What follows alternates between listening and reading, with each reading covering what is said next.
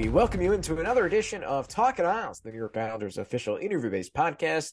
I'm Greg Picker, the radio color commentator for the team, joined alongside by the director of digital, Cory Wright. And Cory, we go back to expansion year 1972. The original captain of the New York Islanders, Eddie Westfall, joins us. Ed Westfall, what a character. A real pleasure to talk to him. Just getting some great stories about the 1970s New York Islanders. And Greg, you and I know that 1970s hockey was a completely different world from today. We're talking about no helmets, we're talking about smoking in locker rooms, commercial travel, just got some really fun stories about some of those old personalities from the 1970s as well. Ed Westfall used to fly a plane. I mean, we really covered a lot of ground here, and know, he's got some great stories. So, highly recommend sticking around for the entire hour here. I think we probably could have gone even a couple more hours with Ed Westfall. What a tremendous storyteller, and boy, does he have stories! Considering he won a, a couple Stanley Cups with the Boston Bruins, and then was not only a player for the Islanders from '72 to 1979, but a broadcaster for the team for the better part of two decades, and has really ingrained himself in the Long Island community over the years. And we will take it away with Ed Westfall. Crossing the far side to Drouin, up to Westfall at center. Westfall across the Flyers line, drops it off for Billy Harris. On the left of Dennis Potvin. Shot! In! Westfall, Westfall on the goal. Marat arguing that puck did not cross the goal line, but the light went on and Dave Newell's right arm went up and it went up and out of it. Well, they did on the second try. We welcome in Ed Westfall, the original captain of the New York Islanders back in 1972. And Ed, can you take us back to the expansion draft and when you found out that you were moving on from Stanley Cup champion Boston Bruins to the New York Islanders? I found out from a customs and immigration officer uh, coming back from a trip with my parents. Uh, the customs and immigration officer said Ed will never forgive them. He assumed I already knew, but I didn't my kids were standing behind a glass window crying. and that was at Logan Airport, right? You were coming. Where were you coming back yeah, from? I, and just you know. yeah, well, I, my mother's from from Scotland, so we were over in England, Scotland, and Ireland, and I guess that was right after we'd won the cup, and I guess in May uh, we won the cup, and then by the end of June I was gone. So I I found out, as I say, with with the customs at Boston uh, Logan Airport. you know, take us back then to that first training camp because you know we've read some stories about just how uh, dysfunctional might be the wrong word, but it just seemed like it was very no, chaotic in that first year. And you know, you're coming well, from the Boston. That's not a bad word. No, no, no, no, because uh, you know most of the players didn't have much. Well, first of all, NHL experience I think there were 11 players the Islanders lost to the World Hockey that year. That was their initial year as well. And uh, along with the draft thing and players jumping to the World Hockey, uh, I think the Islanders lost, lost 11. But you, you, didn't know each other. There was only two or three of us that knew uh, each other at training camp. And uh, Phil Goyette was our first coach, and it was his first year as a coach. So I played against Phil, of course, for years as a uh, Montreal Canadian and a New York Ranger. But uh, yeah, it was uh, it was a little uh, uh, different. Uh, we just we just went out, did the exercises, did the best we could, played the exhibition games like all teams do. But you could tell that you know coming from a Stanley Cup champion that you'd been 11 years on that team and seeing how it was organized and how everything had, you know, had unfolded, uh, it was different. Like I couldn't agree more. how quickly did you know that you were going to become captain of the team? Did that happen right at the start of training camp, or did that happen even earlier in the summer after the expansion draft occurred? No, it happened. Uh, it happened uh, when I was introduced. Bill Torrey uh, mentioned to me, and he asked me if I would accept being the captain of the team. And uh, and yes, uh, that was at my introduction as after we'd had talked a little bit. Um, Roy Boe was the owner, and he was active in in any discussions we had as well. And and so I got a nice feeling with uh, with Bill Torrey and with Roy Boe about coming here and helping start a brand new franchise. So yeah, after a while, it kind of started to settle in. After you got through your personal snit. You know, you've been abandoned by the team you've worked with for 11 years. So anyway, yeah, then then we got settled in and did the best we could. Well, I know that first win, you guys did not win a lot of games, but one of the highlights of that season was beating the Boston Bruins. And I would imagine for you as a player, you know, returning to Boston for a game like that, that one had to have been pretty special. So, what do you remember about? I believe it was a, a 9 7 win over the Bruins in that first year? Yeah, that's that's correct. Uh, I think at the end of the first period, we were leading six to nothing, and and you couldn't figure out what's going on here.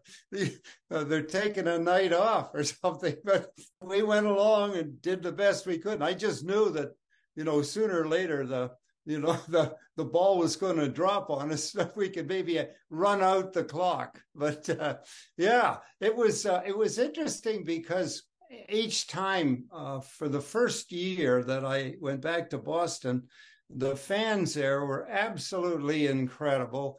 I got a standing ovation my first time out on the ice every night. And I remember when Don Cherry was the coach, he hated that. He didn't like anybody getting more attention than he did.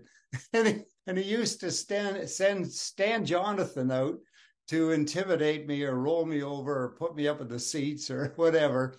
And one night, um, I I hit Stan Jonathan right in front of the Bruins bench, and he couldn't get up. He he was laying on the ice, wind knocked out, and I turned. It was right in front of the bench, and I said to Don Cherry, "Hey, your hit man, he's down there on the ice. He's not doing so good. Why don't you come out here and try it, or I'll come in there?" and of course, he jumps up on the seat in his loud outfit, and he's screaming and yelling, and they, and I said, "Hey."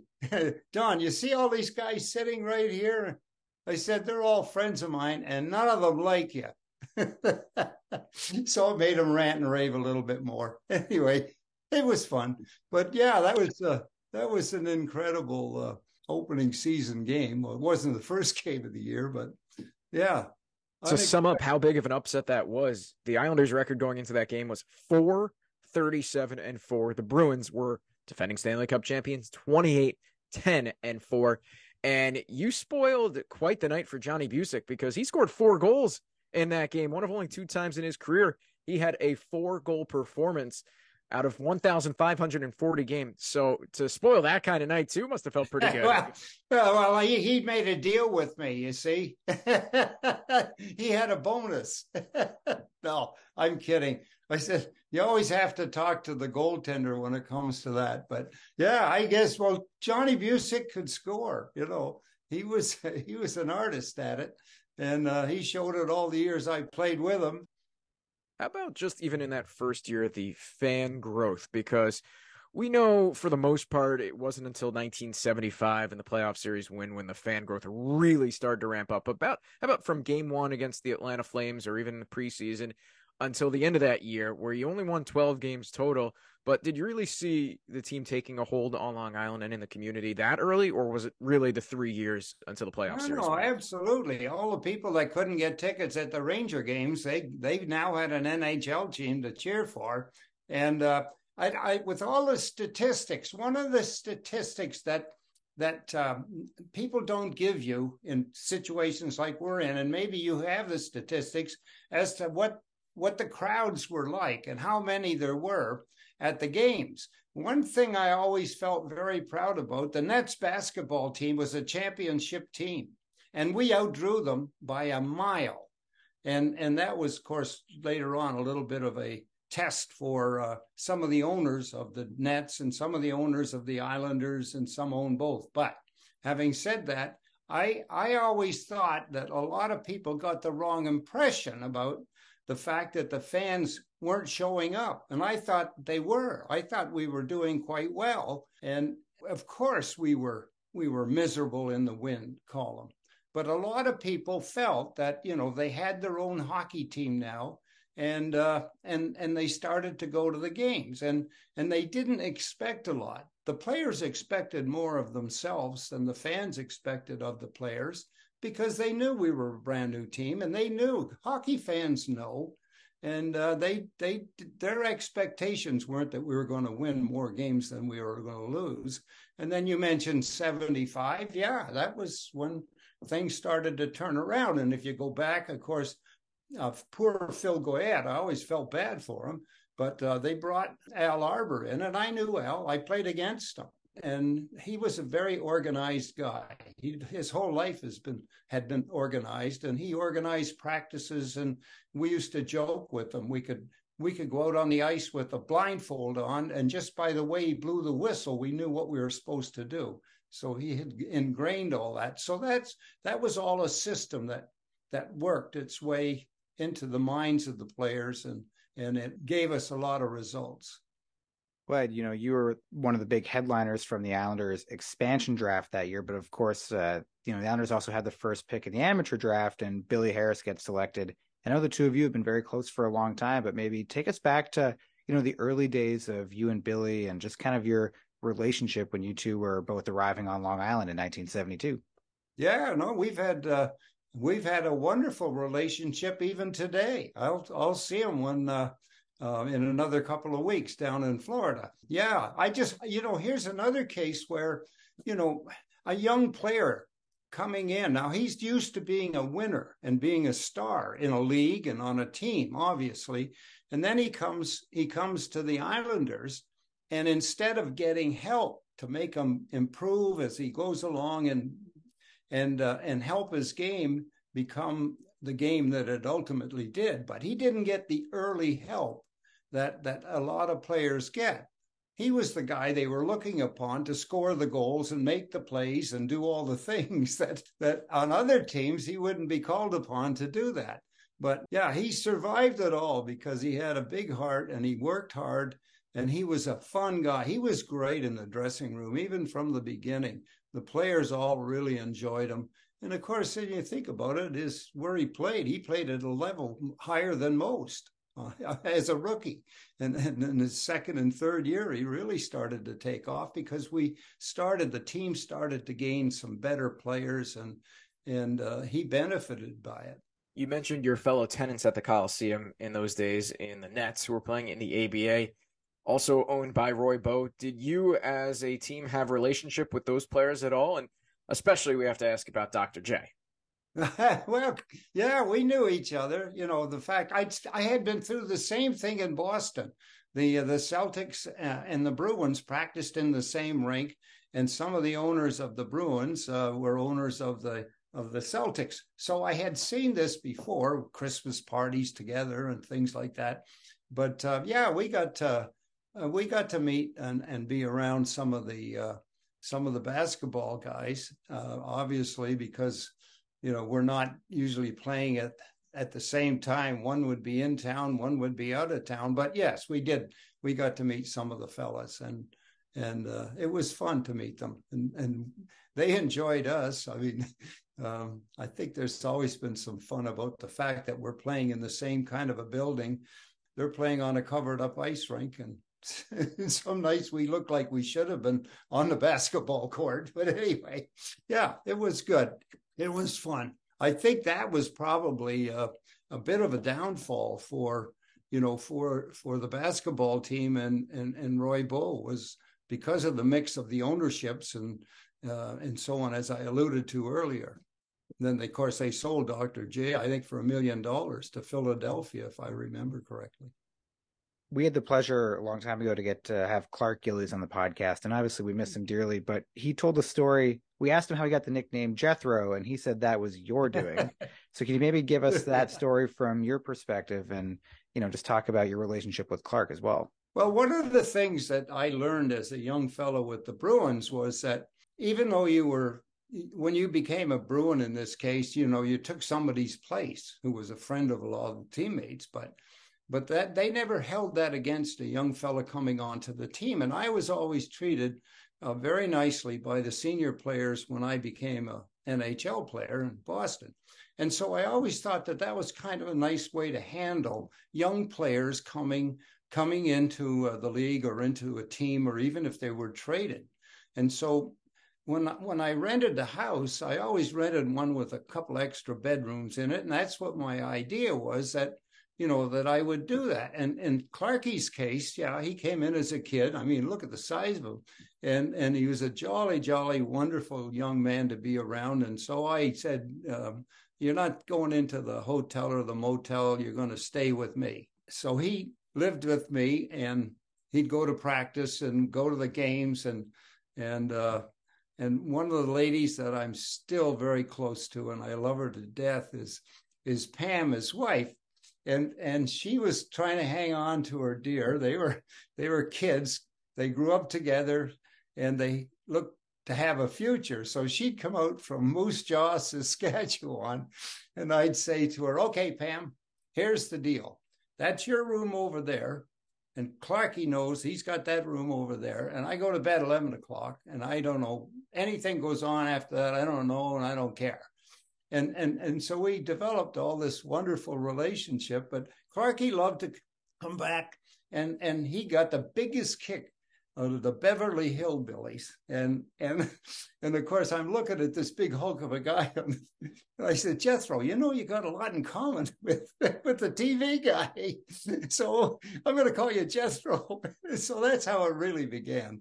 So uh and it caught on and he got a big kick out of it well, I got to ask because we've heard that you were generous in opening up a house to younger players. So, you know, who are some of the guys you lived with them? You know, what was it like? Uh, what would it have been like for them to room with uh, a hockey legend in Ed Westfall back in the day? well, oh no, Bryan Trottier. Uh, let's see. Well, Billy Harris and I lived together the first season uh, in a house up in Huntington. Andre Saint Laurent, he lived with me.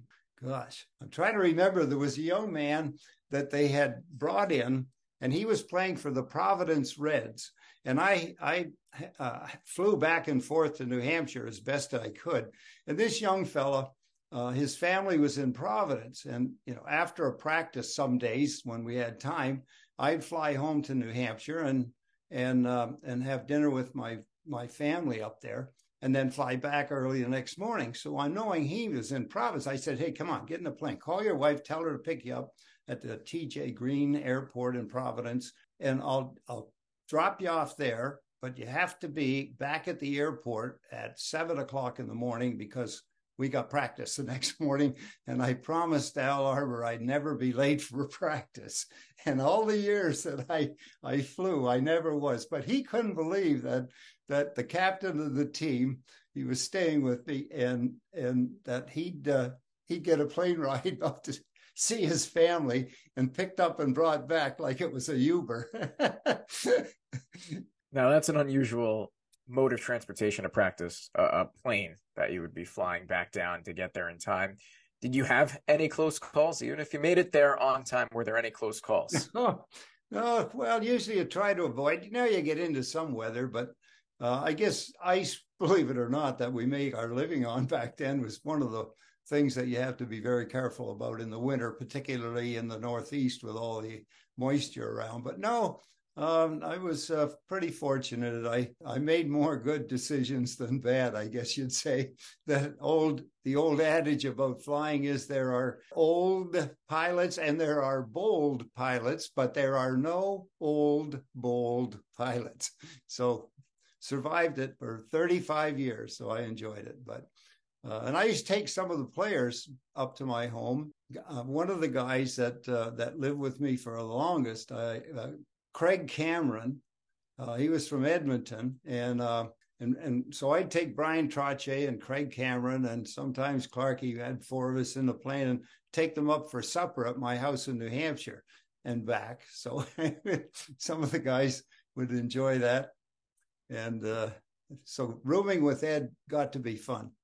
Well, I have a few follow up questions. I mean, we know that you've, you know, flew the plane back and forth to practice, but I guess what kind of propelled you to want to even fly planes? Uh, you know, and then, you know, did you own your own plane or you just kind of chartering one out for the season? No, I you owned know, what it. kind of plane, you know? No, it's a Bonanza. Um, my first one was a, a, a Bonanza, um, four seater, very fast, 200 miles an hour had wonderful range, and uh, yeah, I could fly. Uh, I mean, a five and a half hour drive from Long Island to here up to where I lived in New Hampshire was almost six hours. I could fly it in one. so it, it was very handy. My family, when I had to leave Boston, they didn't want to move. I had kids and going into college. I had kids in high school, and they had their friends and so on. So I, that's how I got into it. Was a couple of my neighbors had airplanes. I used to go flying with them. So family decided to stay there, and I went and bought an airplane, learned how to fly it. so, so I never flew as a player to a hockey game, but as a broadcaster, Jiggs and I, when he and I were broadcasting together, we would fly to a lot of the places in the plane because when the game was over, we could get in the plane and fly home.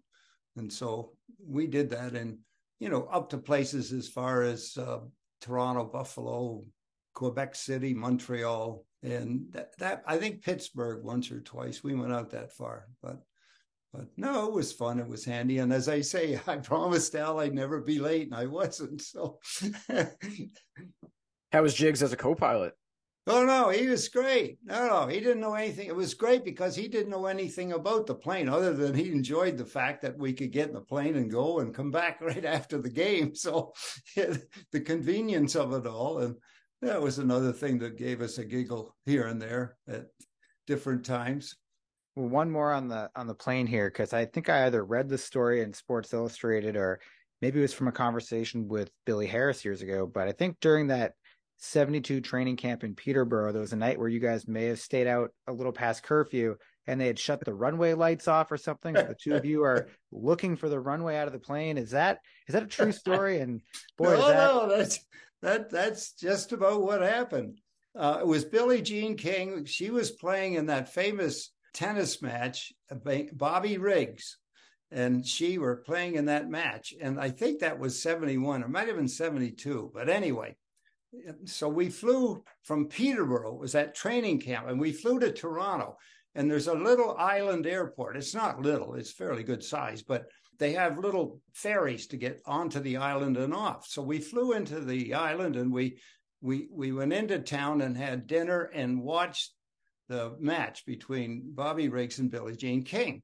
And of course, by the time that was over and we had to get back, there were no ferry services. There was nothing. And here's the airplane over there. And here we've got about 200 yards of water to cross, and we don't have a boat. so we ran up and down the shoreline, and we saw some guy working on his boat. And so we gave him some money, and he took us over.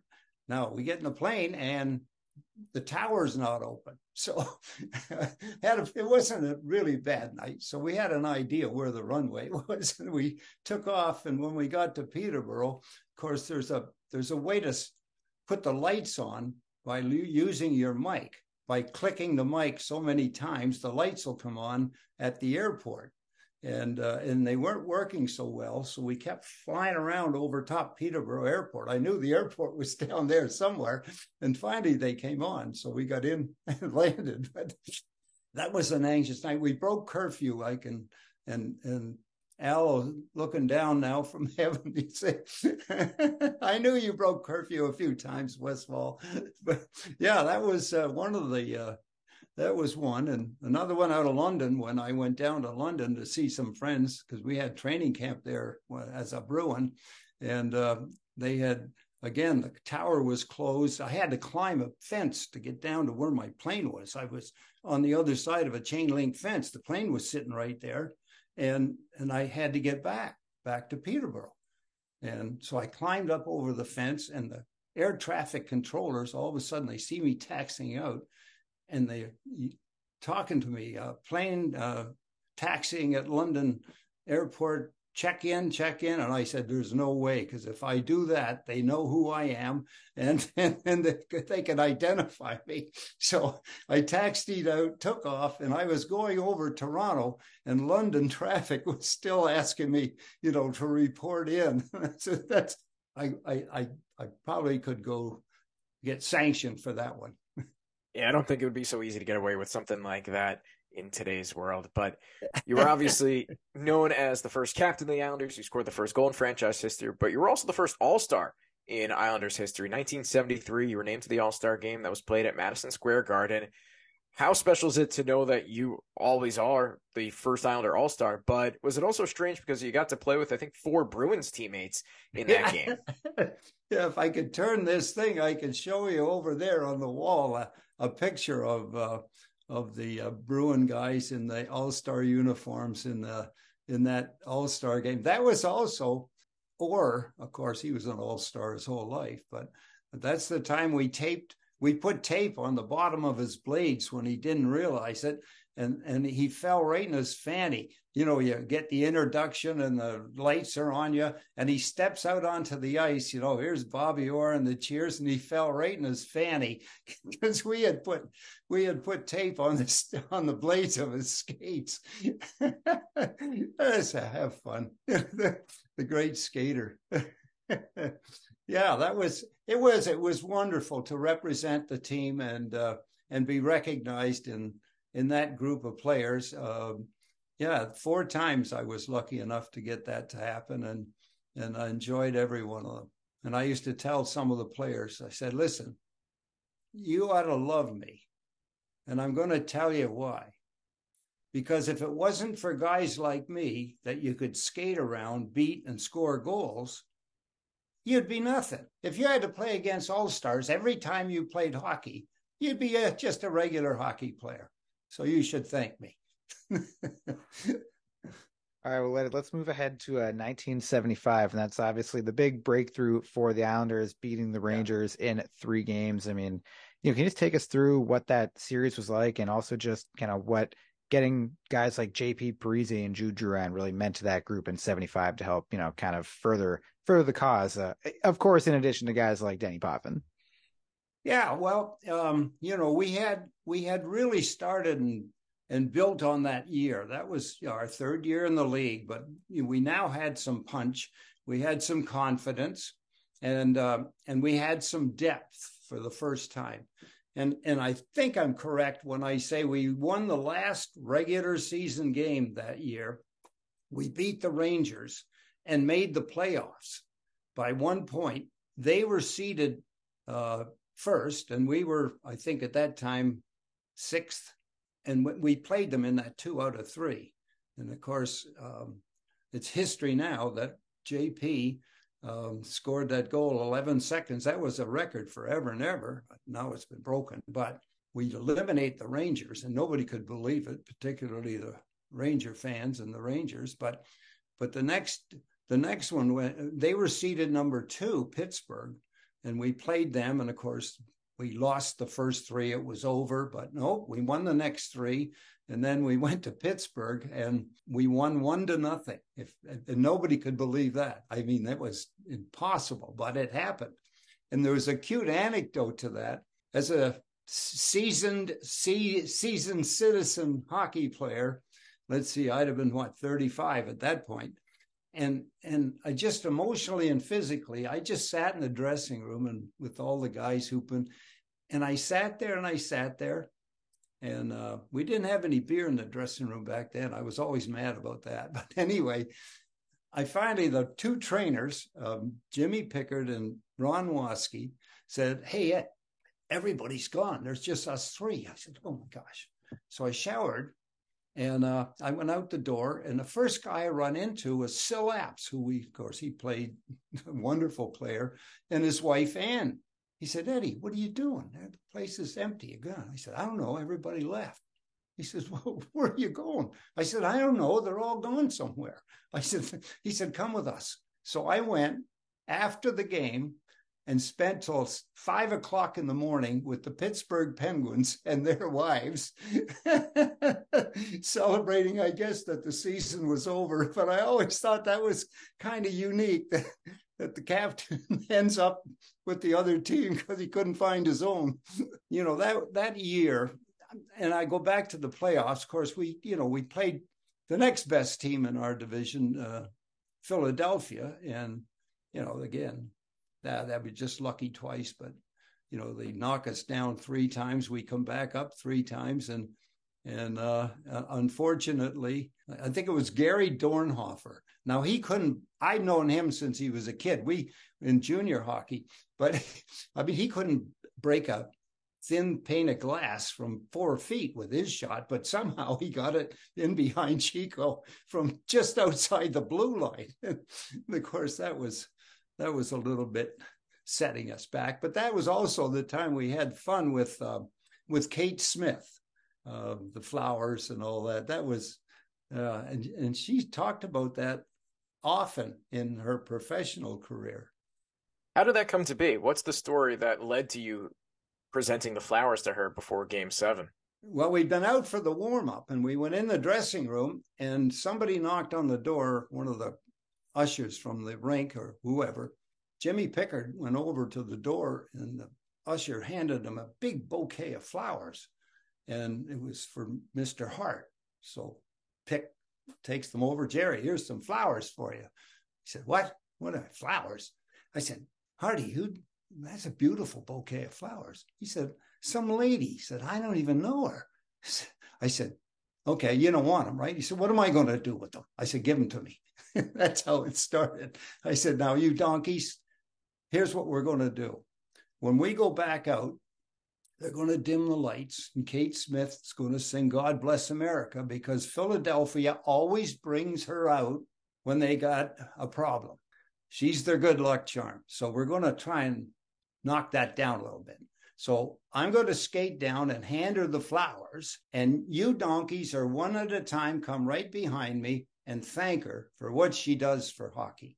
And so we did. But she said later she was being interviewed with Merv Griffin. He used to have a show out of Philadelphia, and she was on there once. I was told this. And so he said, you know, this thing with hockey, man, you're good. You know, everybody recognizes you hockey Kate Smith, she said, I got to tell you, I don't know how this happened, but seventh game, Philadelphia's playing the New York Islanders. She says, the lights go down, and all of a sudden, with me is the handsome captain of the New York Islanders. And he's got this bouquet of flowers. And each one of his teammates come by and thank me. But she says, most disturbing about the whole thing was how did that captain know that my favorite flower was a chrysanthemum? I don't know, but she got chrysanthemums. She loved chrysanthemums. But uh, she said, you know, she told Murphy, she said, I almost couldn't sing. I was so taken aback that all of this was happening before I'm supposed to sing. She said, it took me a while to gather myself so I could sing the song. So that was the Kate Smith story. And we lost the game. well, Chico, he told us a great story about, you know, when he first painted his mask. Of course, he had, you know, Long Island on the front of his mask, and that wasn't really super common back then. I think he even talked about feeling you know maybe some misgivings before he did it before kind of getting some good feedback from the fans but you know do you have any rec- recollection of that and maybe what the attitude was towards him you know painting that very, iconic mask yeah uh, very little i remember when he did it you know it wasn't something that that goaltenders did i mean it was but it was i guess part of his character you know he was when you think about it and if you thought about Chico and and his life and his family and and um, he was very conscientious, but he also had a side to him that he liked to have fun, and he, yeah, maybe he did it for that. I don't know. I never asked him, and I don't know that he took a lot of heat about it, but you know, it was different. Now, in 1976 77, you end up, after that season, relinquishing the captaincy to Clark Gillies. What led to that decision where you know you still had a few years left to play, but you said, okay, it's time for a new voice in the locker room? Well, they needed, yeah, they needed a different identity. The players, I mean, they needed, I'm, you know, I'm near the end of my career, and these guys are just coming into the middle of theirs. And Bill Torrey and I talked about it. And I said, yeah, I don't have a, you know, I, I think it's time. Um, so he said, Well, how do you think that we should do this? Should I do like I did with you, a point? Or I said, Well, you've got some pretty strong candidates in that dressing room, Bill. I said, You know, maybe you ought to let the players vote on it. I'll never forget, we were at Racket and Rink over there in north end of uh, Farmingdale, uh, Republic Field, and at the Racket and Rink. And so they said, Well, we're going to, you know, I'm going to retire as a captain, guys, and they're going to, and they're going to, um, we're going to vote. But here's what's going to happen. You guys are going to vote, and I'm going to sit out in the seats. I said, Well, why aren't you going to vote? I said, Well, I don't think it's right um, that I vote being um, the retiring captain. So you guys will figure it out. And uh, I'll wait outside. And when you're done, you can tell me. So out comes, I don't know, I guess it was Al Arbour. Somebody came out and I'm sitting out in the seats by myself. And they said, Well, you got to vote. And I said, Why do I have to vote? He said, Because we're tied. I said, You want me to pick the captain? I said, I told you I'm not going to pick the captain. So you go back and vote again until you decide. And that's when they picked Clarkey. And uh, I guess he, you know, he didn't really feel after he had worn it for a while that that that's what he wanted to do. He he had his own reasons for it. And, and he decided not to. And then it went right away without any talk or any conversations or any votes or anything. It went right to Dennis. So whether it was the two of them that were down at the end of the vote, the beginning or not, I don't know. I felt that it wasn't my place. So anyway, the uh, Clarkey had it, and and I think in his heart and his mind, he he didn't want to bear the responsibility, and uh, said, "I'd like to not be the captains." Nobody held it against him well, from that point, you know, you're not wearing the your jersey. And if you look back at your career, you know, you did not wear a helmet for your entire career. And I got to ask you, I mean, it just, it's so alien compared to, you know, the hockey that Greg and I have grown up watching that I just got to ask, you know, what's it, you know, what was it like playing the game without a helmet back in the 70s? I wouldn't, I wouldn't know what it was like to wear one. Um, I, I never felt, I'm not a macho guy. I just never felt if the game was played correctly, you didn't need it and and what I really mean by that is when we played and nobody wore a helmet, everybody respected totally the other player. You wouldn't use your stick on somebody. Of course, it happens, but not very often because your own teammates in the dressing room after, if you used your stick on somebody around their head, your own teammates would be on you like you couldn't believe. You're making us look bad. That would be kind of the the thinking behind somebody going after a teammate. And and and we played the game differently. If, if you remember, when I started in the NHL, there were people on there was a little glass on each end of the rink. And the people on the front row along the sideboards had their elbows on the boards and there was nothing. There was nothing in front of them. And the game was played down here, not up there. And now, you know, I don't know whether, you know, we used to joke about did they did the glass keep getting higher to keep the players in or the fans out? You know, and so the game started to elevate.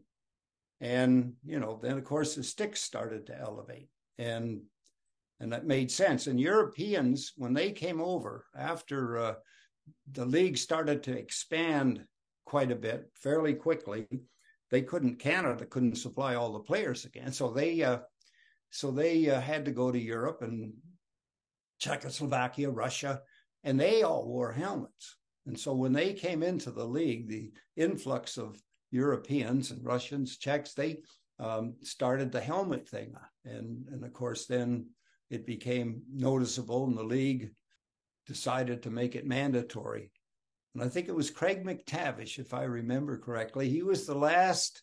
He was the last player that played out his career without a helmet.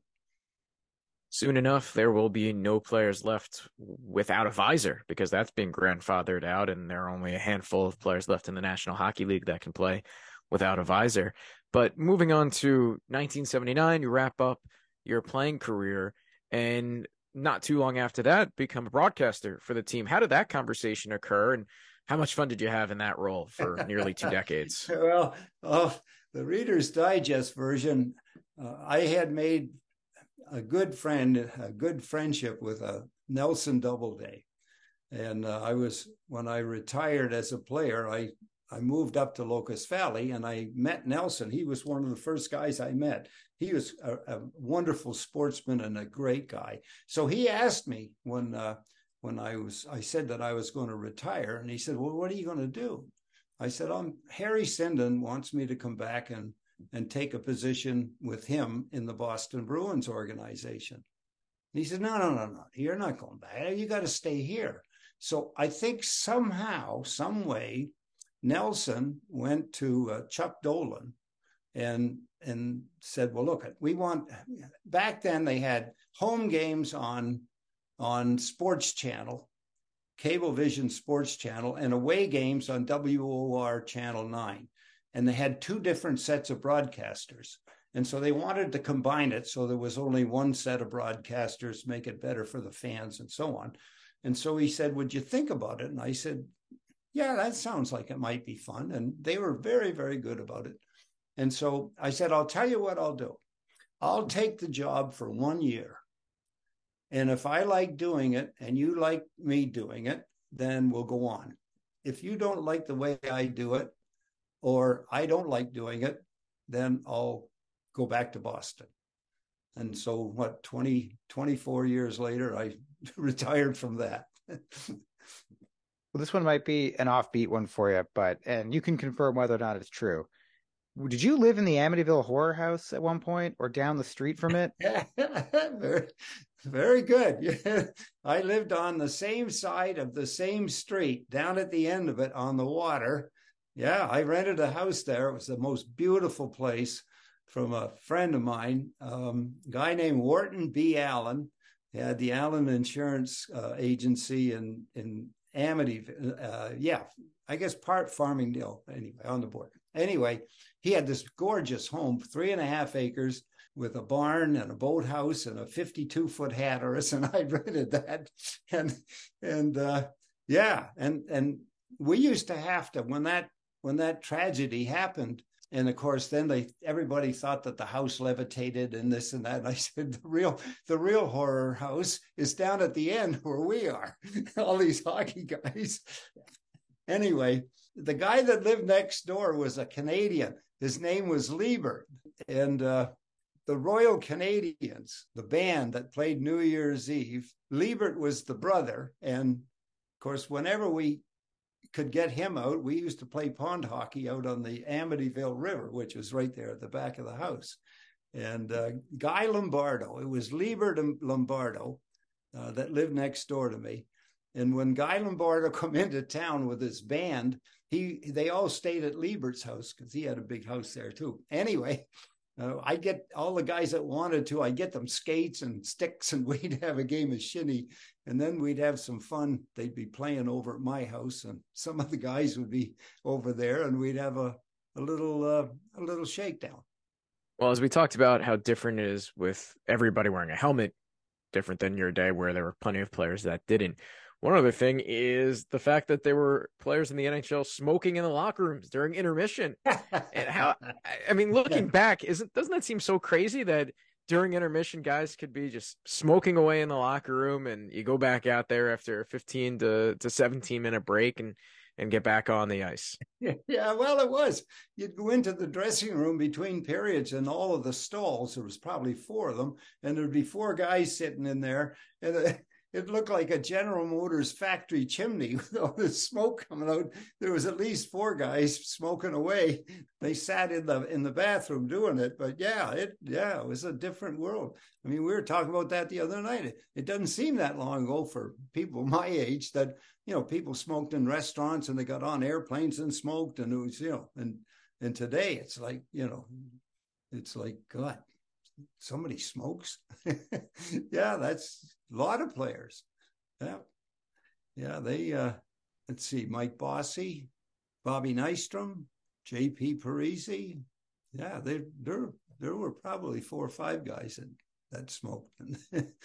yeah, they I got mad at Al Arbour because after I had retired and I was broadcasting, and then he would let them have beer in the dressing room after the game. I said I'd have kept playing just for that. Uh, and then, well, I mean, if we're talking about smoking on planes, man, it reminds me, you guys used to travel commercial, and we love getting the stories from the guys about traveling commercial. And I would assume a veteran of your stature was not sitting in a lot of middle seats once you arrived on the island. well, actually, they usually put the team in the back of the plane and depending on how crowded, uh, they, they would leave the middle seats open. In a lot of cases. We we we did have that luxury. And I thought it didn't matter to me because I remember when I started out, we traveled by bus and train. there were no airplanes.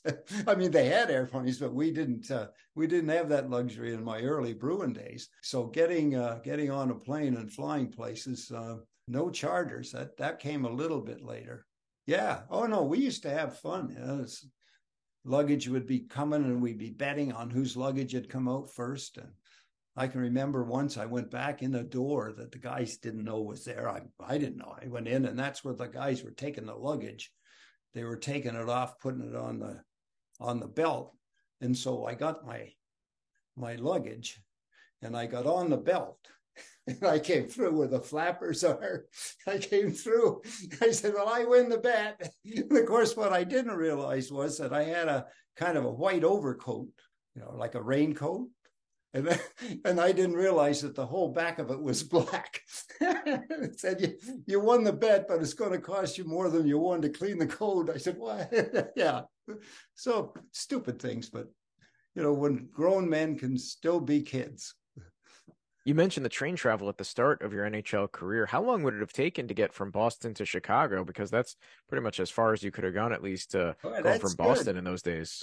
Yeah, that's what we would do. We would start out uh, normally, and we'd go to uh, we'd practice on uh, like a Tuesday. Sometimes we got Monday off if we didn't, but Tuesday after practice, we'd get on a get on a train and and go from Boston to Chicago, and uh, and get in there, um, have a pregame meal, play Wednesday night in Chicago, get on a train, and go over to um, from Chicago to Detroit play a game there, and then go from Detroit, sometimes come home, but sometimes we'd go to Toronto, play there, take a bus to Buffalo, get a train from Buffalo down to Boston or Montreal, whatever. It was like a big circuit. And, and you played each other 14 times in those days, seven in each building. So that's where some wonderful rivalries really got started between players and teams, and uh, that was fun to watch. I mean, I'm looking at the schedule from your rookie season with the Bruins, and there were back to backs in let's see, the at the Rangers and then at the Red Wings. So going from Manhattan to Detroit, yeah. one night that would have been via train. What time did yeah. you get to the to Detroit the next day to play a game? Yeah, you take the train, sure. Yeah, no, no, no. That was we used to take the bus. Yeah, yeah. Some of the game, well, even down in New York, sometimes, depending on the schedule, we could we'd take a bus down. We called that the Iron Lung, the train or the bus. We were riding the Iron Lung. Yeah, those uh, we did a lot of. We had Sunday night. Celtics would play Sunday afternoon. They'd put down the Bull Gang would put down the cover over the uh, over the ice, and we'd play or take it off. Excuse me, opposite way and we'd play Sunday night. So we had a lot of those double headers where Montreal, we'd be on the same train. They'd be in one car, we'd be in another. We did that with Toronto, Montreal. And yeah, because Wednesdays was Ranger night and sometimes Thursday is at ours. So we would do the same thing. So different world. I've seen a charter go from I went to get my plane one day and I see this big, big, big jet sitting there and the manager of the airport said, uh, "Oh, that's the Islanders charter." And I said, "Charter?" I said, "They're going. They're playing tonight an exhibition game in Philadelphia." He said, "That's their charter." And I waited, and here's the kids getting on jackets and ties, of course, with Lou, short haircuts, no facial hair. And I look and I said, but to Philadelphia. but by the time that guy gets the engine started up, you could be driving in a bus. You'd be there by the time that plane got there.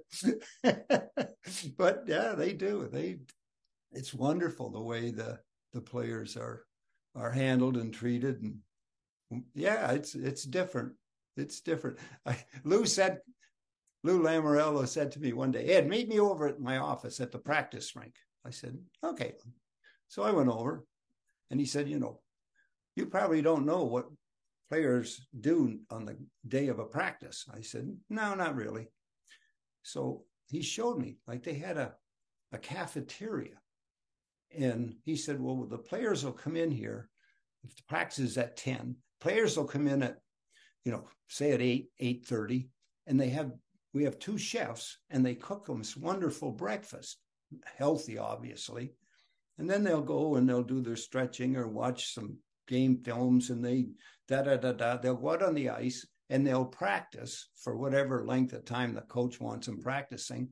They'll come in, they'll shower, change, and they'll have a wonderful lunch served to them before they leave. I said, Hey, Lou, you see that corner over there? He said, Yeah, what about it? I said, I'm going to pitch.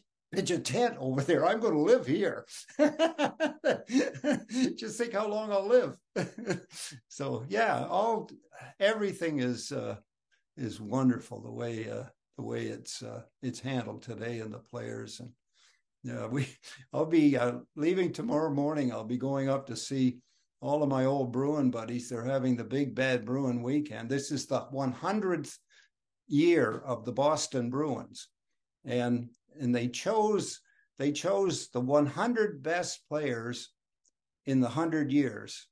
And and and luckily I I got to be picked as one of them. But anyway, they're celebrating this coming weekend, uh, Big Bad Bruin uh, celebration, and so we'll get together with, you know, with whoever's still left and tell each other how great we used to be. But the point I was going to make is about how wonderful the players have it in in in their world today. Um, I was talking with Derek Sanderson and Bobby Orr. Uh, I don't know back last summer. And I said, You probably don't realize it, but um, if you took the 20 players on our team that won two Stanley Cups and put all of our salaries together, it didn't add up to a million dollars. The average player today makes two and a half million. That's how far it's come. I just couldn't couldn't be happier for them. Well, it's a tremendous honor the the Bruins are bestowing on you as part of the 100 greatest players in team history and you know you've also gained a, another honor recently on Long Island as a Peconic Hockey Foundation is dedicating a new rink in Riverhead to Ed Westfall, going to be naming the rink after you. So, you know, just what are your what are your thoughts on that? Getting that honor oh, from a Long Island well, rink and just having it named after you. Yeah, Troy and Karen Albert, they spearheaded this whole thing. A lot of us are just doing our best to contribute whatever we could emotionally, with our time, with our pennies. And uh, they finally got enough to, they're going to have two complexes, one covered and the other open. And the guy that was probably more exciting than anybody else because he, he he's just that way is John Ledecky. He never missed. Every year he's there. And he and another really good friend of mine, uh, Tom O'Brien, who I worked in the banking world with forever, Anyway, they would be there and they'd have auction items and they had a great auctioneer. And these two guys, they buy everything. I said, "You guys are nuts. What are you doing?" and and so when it come down to the, I don't know this verbatim, or I don't know it absolutely, but I think the New York Islanders and led by John Ledecky uh, were very, very instrumental in the in the fact that the complex is going to be called the Ed Westfall Arena. Well, actually, Ed, before we let you go, can I ask you one more question just on the rink? I mean, you told us how the rink came about, but you know, what does it mean to you to have a rink named after you? Right? It's a pretty oh, high no, honor for a hockey player.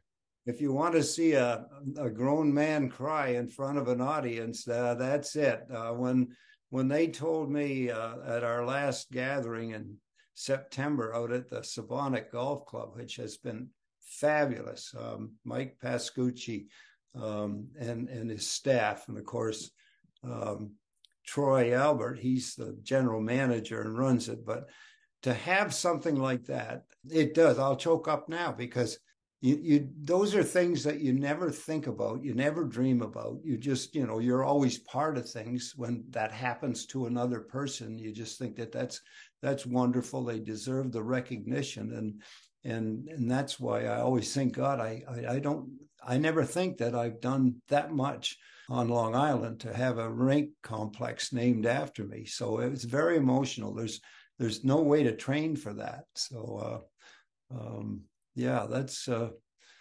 yeah, that's really, really emotional and very neat. My family, uh, yeah, some of them uh, in Canada, some New Hampshire, some Florida, or they're all going to do their best. But that's when people like me say, you know, when you think of your family and and your mom and dad kind of thing, who took you to the rink and did all the sacrifices, you know, and you hear it from everybody, but it's true. And you say you only wish that you know that they could see how this all came together and they're a part of it. But um, but memory wise, you always have that, and your family will always have it. Ed, it has been a tremendous honor to get the chance to chat with you over the course of the last hour. Thank you for all the stories. and we know the Islander fans and even some Bruins fans might be listening in as well. We'll love to hear them. Well, thank you again for joining us on another edition of Talking Isles. Please make sure to subscribe to the show on Apple Podcasts, Spotify, or wherever you might listen. You can follow us on Twitter. I am at Greg Picker here. And I'm at Rightsway. You can follow all the latest info about the team on Twitter at NY Islanders and stay up to date on UBS Arena at ubsarena.com. A big thank you to our producer, Rachel Lucier, and to WRHU at Hofstra University. And we'll see you next time on Talking Isles.